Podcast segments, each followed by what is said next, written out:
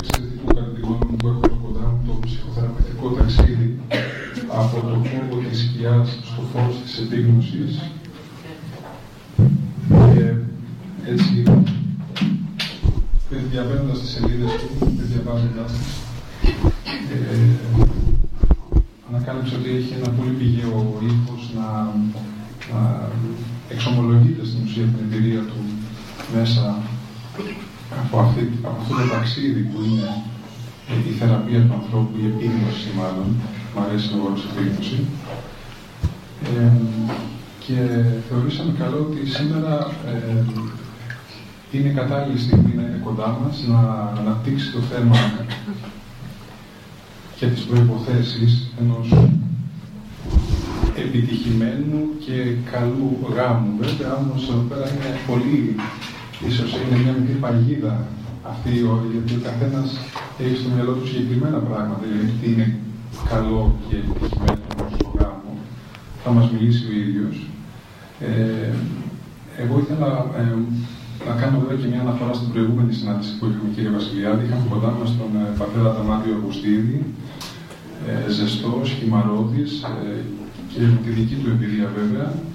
Μας μίλησε για τη συντροφική γονεϊκή σχέση, πώς δηλαδή είναι ζωτικής σημασίας το να ε, ζει κατά τη διάρκεια της ανατροφής των παιδιών το ζευγάρι την σχέση, την συντροφική, να μην πεθάνει αυτό το κομμάτι, γιατί όπως μας είπε χαρακτηριστικά, λέει, ταξιδεύουμε ένα αεροσκάφος και όταν πέσουν, λέει, οι μάσκες, η οδηγία είναι πρώτα να βάλουμε εμείς τη μάσκα, λέει, στο, στο πρόσωπό μας και μετά να ε, περιφρουρήσουμε τα παιδιά μας. Νομίζω ότι αυτό το παράδειγμα τα λέει όλα.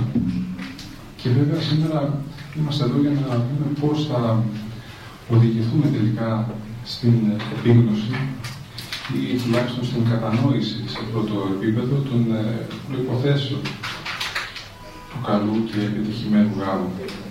Ε, ξέχασα να πω ότι είστε και η μας κατά κάποιο τρόπο, ε, έχετε το γραφείο σας πολύ κοντά. Ε, δεν τον γνώριζα προσωπικά τον κύριο Βασιλιάδη, γνωριστήκαμε στην προσπάθεια να στηθεί αυτό το, το σεμινάριο. Ε, με δέχτηκε με πολύ χαρά, ε, διάβασα το βιβλίο του ε, και πραγματικά έτσι, οι εντυπώσεις που έχουν είναι πάρα πολύ θετικές. Πιστεύω ότι θα προσπάθουν ε, και οι παρακαθήμενοι σήμερα αυτό. Ευχαριστώ πολύ. Και εγώ σας ευχαριστώ, πατέρα Σταμάτη, ε, για την πρόσκληση. Ε, όλοι φαντάζομαι είστε νωρίτες εδώ του ναού του Αγίου Νικολάου. Όχι, όχι όλοι. Ωραία ότι υπάρχει, είναι, είναι και οι άνθρωποι από άλλες ενορίες. Ε, λοιπόν, σήμερα είναι να σας πω έτσι δύο λόγια για ένα θέμα το οποίο ακούγεται πολύ τετριμένο, δηλαδή όλοι έχετε άποψη για αυτό το θέμα. Ε, βέβαια, η αλήθεια είναι ότι είναι αρκετά περισσότερο πολύπλοκο. Αυτό σκεφτόμουν τώρα, καθώς χρόνο το γραφείο. Το γραφείο μου είναι δίπλα στο θέατρο Ηλίσια της Δενήση. Μια δέκα λεπτάκια με τα πόδια από εδώ. Και ερχόμενος έτσι έπαιρνα φρέσκο αέρα και έλεγα ε, τώρα να πάω να πω στους ανθρώπους πράγματα που θα έχουν ακούσει ξανά και όλα αυτά.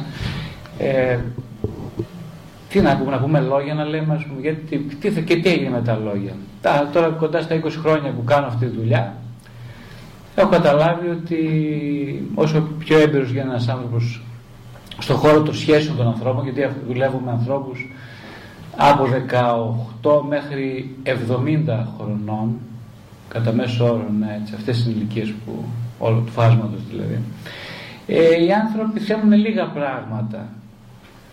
Δεν θέλουν λόγια. Περισσότερο θέλουν να κατανοήσουν τι τους συμβαίνει.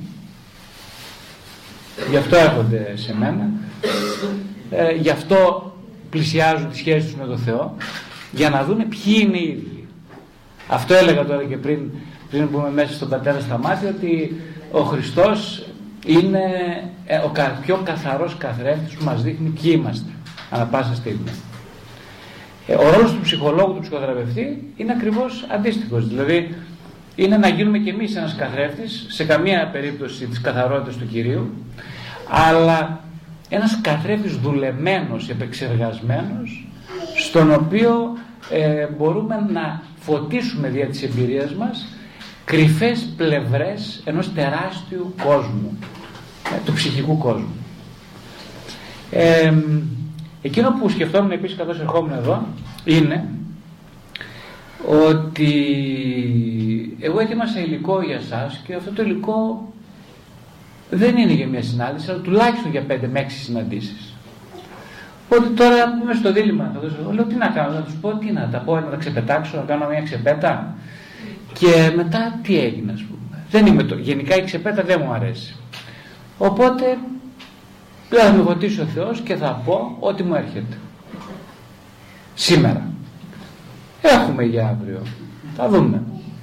Μεθαύριο θα μπορεί να είμαι αξιοριστός, θα ξανά με εδώ. Βλέπουμε. Οπότε, αν σας πω. Κοιτάξτε, να πούμε λίγο για τη σημερινή κατάσταση, πώς είναι τα πράγματα. Η σημερινή κατάσταση είναι πολύ σκληρή. Δεν εννοώ για την οικονομική κρίση, μην παρεξηγηθούμε. Α τα αφήσουμε για λίγο αυτό. Λοιπόν, είναι πολύ σκληρή η σημερινή κατάσταση. Μιλάμε για το γάμο. Ε, όλο και περισσότερα ζευγάρια σήμερα το ξέρετε καλά ότι συζούνε. Δηλαδή ο γάμος στην καλύτερη περίπτωση είναι μια μακριά απομακρυσμένη προοπτική. Ζουν χωρίς γάμο. Ένα, ε, επειδή ο γάμος, η σεξουαλικότητα, οι σχέσεις είναι παρεμφερή ζητήματα. Υπάρχει και το ζήτημα της, ε, το ξέρετε φυσικά γι' αυτό, φαντάζομαι είστε ενήμεροι, όσοι έχετε παιδιά, αλλά και να μην έχετε παιδιά από τα κοινωνικά μέσα, ότι υπάρχει μια, από φίλους συγγενείς, ότι υπάρχει μια εφηβική αδιάκριτη σεξουαλικότητα. Δηλαδή οι άνθρωποι, ειδικά οι νέοι άνθρωποι, ε, έτσι, ε, καταφεύγουν, εγώ το χρησιμοποιήσω τη λέξη, είναι σημαντική για μένα, σε σεξουαλικές ε, πράξεις ακατανόμαστες για τις ηλικίες της δικής μου και πιο πίσω. Ε, δεν εντάσσονται, γράφω εδώ στο λεξιλόγιο μας, είναι οι σεξουαλικές δραστηριότητες. Ομαδικός, σωματικός σεξ, πανσεξουαλισμός κλπ. κλπ, κλπ. Ε,